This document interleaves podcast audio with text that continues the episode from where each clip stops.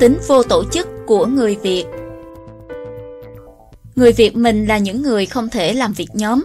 Chúng ta thường nhận xét về nhau như vậy và cũng từng nghe người nước ngoài nói về người Việt như vậy.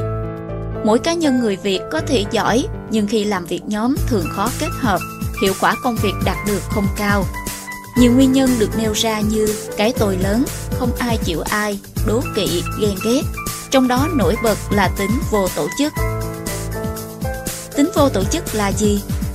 Là một người không tôn trọng các quy định, quy tắc của nhóm, hội, công ty, tổ chức, không chấp hành các cơ chế vận hành thông thường của một bộ máy tổ chức, coi thường mọi chỉ dẫn, hướng dẫn, nguyên tắc làm việc cũng như các thành viên nhóm. Người ta có tính vô tổ chức vì nhiều nguyên nhân. Một là không biết, chưa từng tham gia làm việc nhóm nên không hiểu sự quan trọng của việc phải tôn trọng và giữ gìn nguyên tắc, ý thức tổ chức.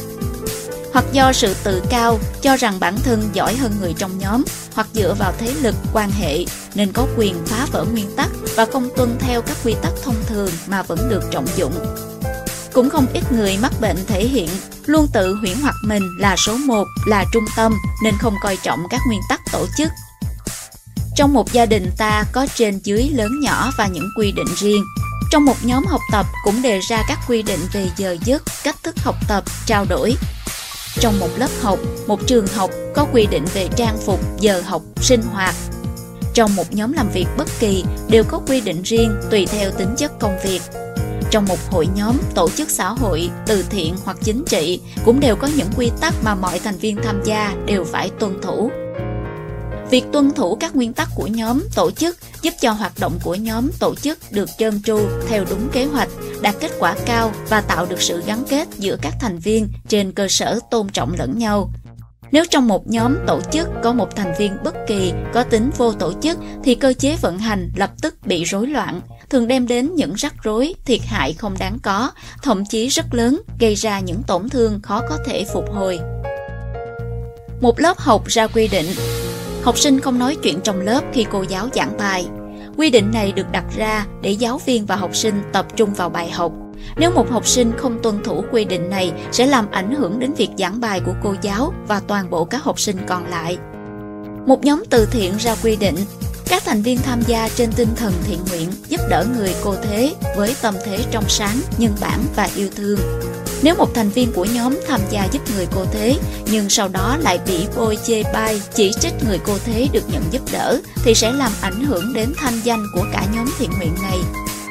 Một nhóm làm việc được lập ra có trưởng nhóm, thành viên và các quy định, quyền, trách nhiệm và nghĩa vụ đi kèm nếu một hoặc nhiều thành viên trong nhóm không tôn trọng và không chấp hành sự phân công công việc của trưởng nhóm thì công việc không thể tiến hành. Hoặc khi thảo luận họ không đưa ra ý kiến, nhưng khi làm thì thực hiện trái lại những gì đã thảo luận, điều này cũng gây hại cho nhóm. Một tổ chức hoạt động chính trị có những quy định nghiêm ngặt về cơ chế vận hành, bảo mật, một hoặc vài thành viên của tổ chức không tuân thủ nguyên tắc bảo mật, không tôn trọng cơ chế vận hành thì nguy hiểm đến sự tồn tại của tổ chức, của thành viên và của nhiều người khác. Ta thấy, từ việc nhỏ đến việc lớn, ý thức tổ chức của con người là điều vô cùng quan trọng. Con người là sinh vật sống quy tụ, sinh hoạt và làm việc theo nhóm bằng sự liên kết, hợp tác, và trong bất cứ một sự liên kết, hợp tác nào đều có những thỏa thuận, quy tắc, nguyên tắc mà mỗi người phải tôn trọng. Người có ý thức tổ chức là người văn minh, luôn được tôn trọng.